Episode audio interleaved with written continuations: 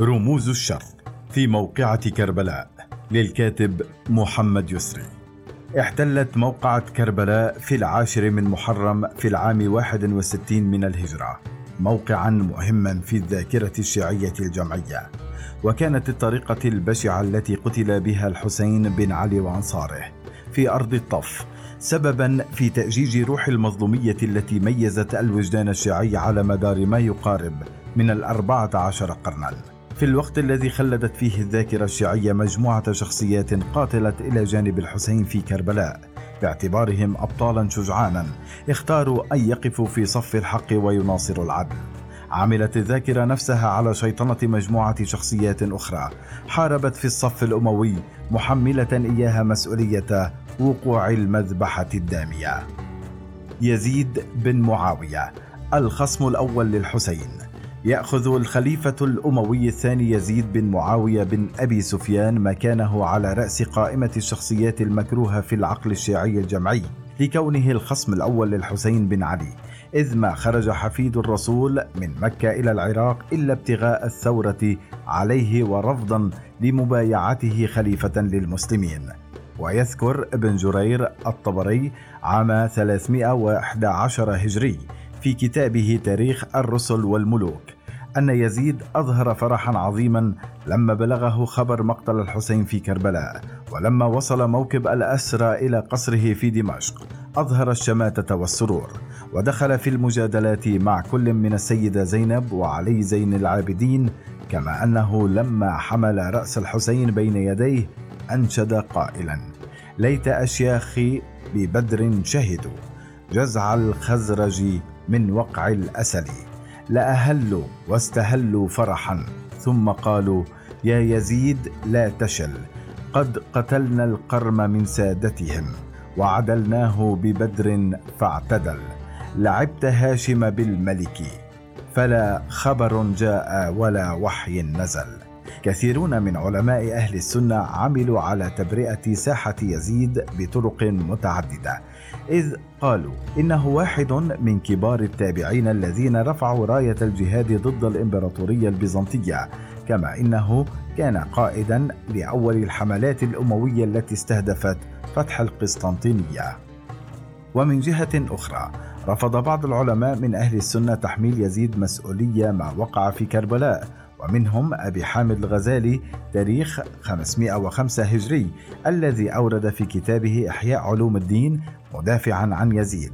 صح الإسلام يزيد بن معاوية وما صح قتله الحسين ولا أمر به ولا رضيه ولا كان حاضرا حين قتل ولا يصح ذلك منه ولا يجوز أن يظن به. فإن إساءة الظن بالمسلم حرام وقد قال الله اجتنبوا كثيرا من الظن إن بعض الظن إثم.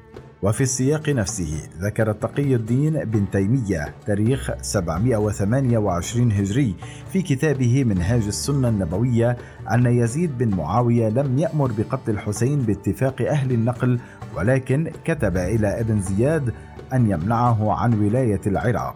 كما عمل ابن تيمية على إظهار حزن يزيد وتوجعه مما جرى لسبط الرسول. وانتقد جميع الروايات التاريخية التي تكلمت عن إهانة الخليفة الأموية لآل البيت النبوي وكان مما كتبه في ذلك. لما بلغ يزيد قتل الحسين أظهر التوجع على ذلك وظهر البكاء في داره ولم يسبي لهم حريما بل أكرم أهل بيته وأجازهم حتى ردهم إلى بلادهم. أما الروايات التي في كتب الشيعة أنه أهين نساء آل بيت رسول الله وأنهن أخذن إلى الشام مسبيات وأهن هناك هذا كله كلام باطل بل كان بنو أمية يعظمون بني هاشم. عبيد الله بن زياد حشد الناس لقتال الحسين.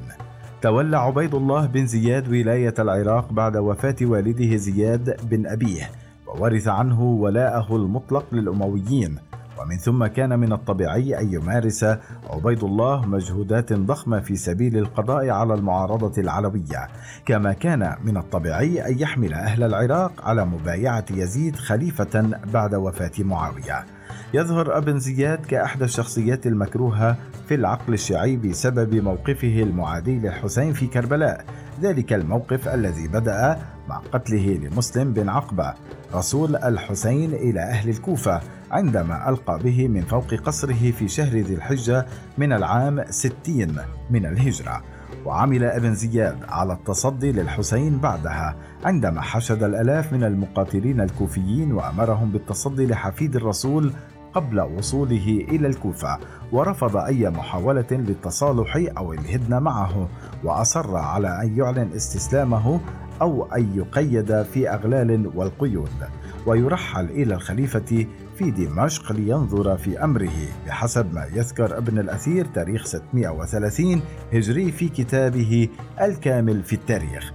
الكثير من المصادر الشيعية تحدثت عن الشماتة التي أبداها ابن زياد عندما حملت إليه رأس الحسين فعلى سبيل المثال يذكر محمد باقر المجلسي تاريخ 1111 هجري في كتابه بحار الأنوار أن رأس الحسين وضعت لابن زياد في طصة وأنه أخذ يضربه بقضيب كان في يده وأخذ يضع عصاه على فم الحسين وذلك قبل أن يرسل بالرأس إلى الخليفة.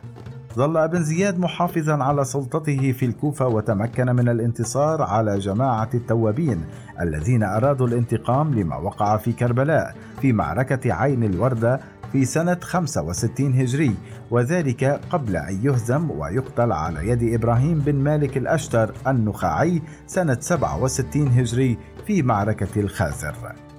عمر بن سعد بن أبي وقاص قائد الجيش الأموي.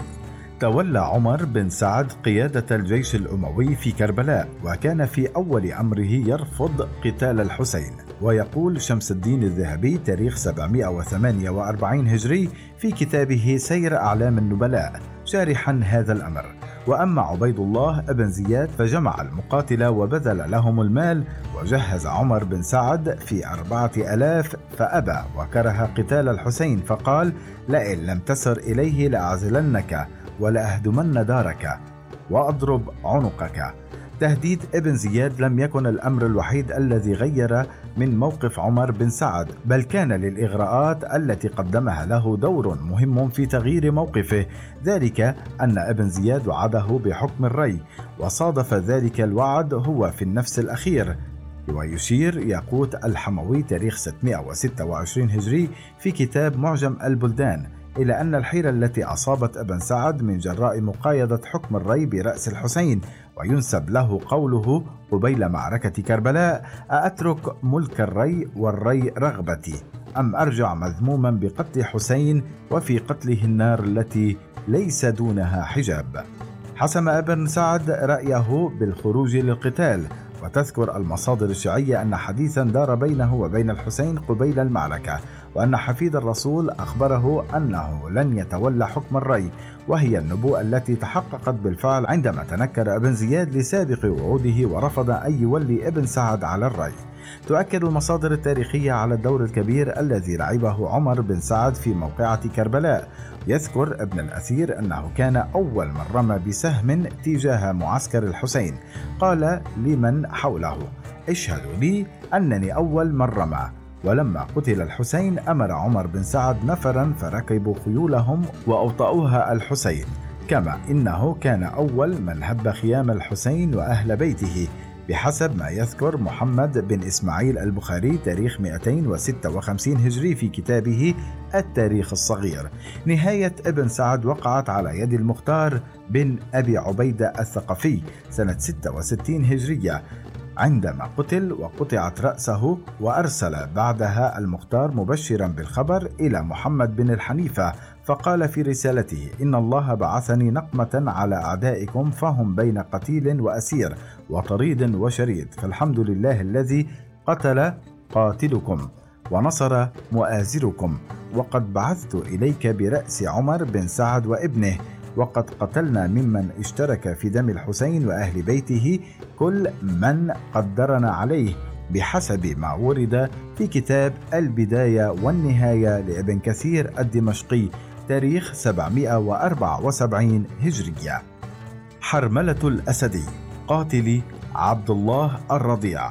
هو حرملة بن كاهل الاسدي لم تذكر المصادر التاريخية أي شيء عن سيرته قبل أحداث كربلاء. يأتي كره العقل الشيعي لحرملة بسبب دوره المشين في أحداث كربلاء والذي يلخصه محمد مهدي الحائر المزدراني في كتابه معالي السبطيين بقوله إن الحسين قد حمل ابنه عبد الله الرضيع بين يديه وناشد أعداءه قائلا يا قوم قتلتم أخي وأولادي وأنصاري وما بقي غير هذا الطفل وهو يتلظى عطشا فإن لم ترحموني فارحموا هذا الطفل فبينما هو يخاطبهم إذ أتاه سهم من قوس حرملة بن كاهل الأسدي فذبح الطفل من الوريد إلى الوريد فجعل الحسين يتلقى حتى امتلأ كفه ورمى به إلى السماء. وذكرت بعض الأقوال أن لحرملة دورا أيضا في قتل أبي الفضل العباس عندما أراد أن يحمل الماء لسقاية الأطفال في معسكر آل البيت. كما أن بعض الأقوال ذكرت أن حرملة اطلع بدور مؤثر في قتل الحسين نفسه وذلك عندما رماه بسهم ثلاثي فأصاب قلبه. من هنا يمكن فهم تواتر الروايات الشيعية التي اجتمعت على لعن حرملة والدعاء عليه ومن ذلك أن الإمام علي السجاد دعا عليه فقال اللهم أذقه حر الحديد اللهم أذقه حر النار كما ورد في الدعاء المعروف بزيارة الناحية المقدسة. السلام على عبد الله بن الحسين الطفل الرضيع المرمي الصريع المشحط دما المصعد دمه في السماء المذبوح بالسهم في حجر أبيه. لعن الله رميح حرملة بن كاهل الأسدي بحسب ما ورد في بحار الأنوار. نهاية حرملة وقعت على يد المختار عندما قتله الأخير في الكوفة. بين من قتلهم أخذا بثأر حفيد الرسول.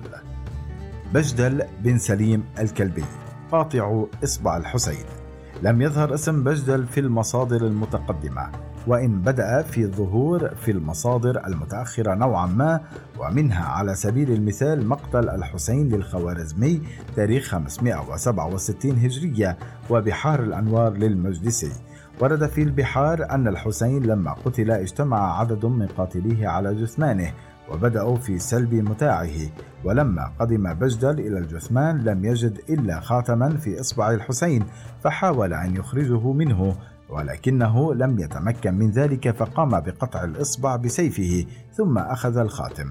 ويذكر الخوارزمي في كتابه أن نهاية بجدل وقعت عندما قبض عليه أنصار المختار الثقفي فأدخلوه على سيدهم وقيل له أيها الأمير هذا بجدل الذي أخذ خاتم الحسين.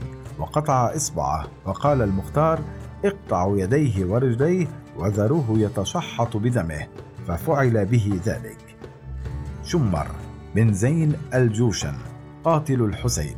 عرف شمر على أنه واحد من رؤساء قبيلة هوزان وكان من أنصار علي بن أبي طالب وممن قاتلوا معه في موقعة صفين ولكنه خرج عليه فيما بعد بين من خرجوا من أهل النهروان. بعد وصول معاوية بن أبي سفيان إلى سدة الحكم تحول شمر ليقف في صف الأمويين. فكان أحد الذين شهدوا على حجر بن عدي بإثارة الفتنة مما عرضه للقتل بحسب ما يذكر الطبري في تاريخه. لعب شمر دورا محوريا في موقعة كربلاء فقد كان هو الذي حمل كتاب التهديد من عبيد الله بن زياد إلى عمر بن سعد ليجبره على قيادة الجيش وقتال الحسين كما أنه تولى قيادة ميسرة الجيش الأموي أثناء القتال. بحسب المصادر الشيعية كان الحسين كلما حاول أن يخاطب الجيش الأموي يقاطعه شمر ويمنعه من إتمام حديثه ليؤجج نار المعركة ويمنع الجند من التعاطف مع حفيد الرسول صلى الله عليه وسلم. إحدى الروايات المهمة التي توضح سبب كراهية الشيعة لشمر هي تلك التي أوردها المجلس في البحار وجاء فيها أن الحسين لما وقع في أرض المعركة مدرجا بدمائه رأى شمر وهو يقترب منه فقال الله أكبر الله أكبر. صدق الله ورسوله قال رسول الله صلى الله عليه وسلم. كأني أنظر إلى كلب أبقع يلغو في دم أهل بيتي. فرسفه شمر برجله وقال يا ابن أبي تراب ألست تزعم أن أباك على حوض النبي يسقي من أحبه فاصبر حتى تأخذ الماء من يده. بحسب المشهور كان شمر هو الذي قتل الحسين وهو الذي قطع رأسه. كما أنه أمر بحرق خيام النساء والأطفال وكاد أن يقتل علي زين العابدين لولا أن رجاله رفضوا تنفيذ أمره. نهاية شمر. وقعت بشكل دامي. عندما قتل على يد كيان أبو عمرو وهو أحد أصحاب المختار الثقفي وأرسلت رأسه للمختار. شبث بن ربيعي المنافق الذي خذل الحسين. يعد شبث بن ربيعي إحدى أكثر الشخصيات تقلبا في تاريخ الإسلام. بحسب ما هو مشهور في المصادر التاريخية فإنه أسلم في حياة النبي وبعدها ارتد ولحق بسجاح بنت الحارث التي ادعت النبوة فعمل مؤذنا لها ثم رجع إلى الإسلام واشترك في معركة التوسع العسكري وكان ممن ثاروا على عثمان بن عفان في العام 35 من الهجرة. التحق شبث بعدها بعلي بن أبي طالب فحارب معه في بعض المعارك غير أنه انقلب عليه في موقعة صفين بسبب موافقة الخليفة الرابع على التحكيم. ولكنه سرعان ما رجع بعدها إلى معسكر علي وظل في معيته حتى توفي الأخير في العام 41 من الهجرة. بعد وفاة علي تنقل ولاء شبث بن ربيعي بين الحسين بن علي ومعاوية بن أبي سفيان وكان ممن شهدوا على حجر بن عدي بنشر الفتنة. ولما مات معاوية وبويع يزيد أرسل شبث إلى الحسين مستحثا إياه على المسير إلى الكوفة وكان مما قاله في رسالته تلك أما بعد فقد اخضر الجناب وأيعنت الثمار فإذا شئت فأقدم على جند لك مجندة. والسلام. بحسب ما يذكر الشيخ المفيد تاريخ 413 هجري في كتابه الإرشاد في معرفة حجج الله على العباد. شبث عاد مرة أخرى إلى سيرته القديمة في تغيير ولائه السياسي بين العلويين والأمويين إذ أنه سرعان ما تخلى عن مساعدة الحسين فاستجاب لرغبة عبيد الله بن زياد وعمل على تفريق الناس عن مسلم بن عقبة. وبعدها تولى قيادة الرجال في جيش عمر بن سعد وكان له دورا مهما في قتل الحسين في تلك المعركة. بعد كربلاء التحق شبث بن ربيع بقوات مصعب بن الزبير التي تمكنت من قتل المختار بن أبي عبيد الثقفي ويبدو أنه ندم على ما بدر منه في كربلاء إذ ينقل الطبري عنه لا يعطي الله أهل هذا المصر يقصد الكوفة خيرا ابدا ولا يسددهم لرشد. ألا تعجبون إن قاتلنا مع علي بن أبي طالب ومع ابنه من بعده آل أبي سفيان خمس سنين ثم عدونا على ابنه وهو خير أهل الأرض نقاتله مع آل معاوية وأبن سمية الزانية. ضلال يا لك من ضلال.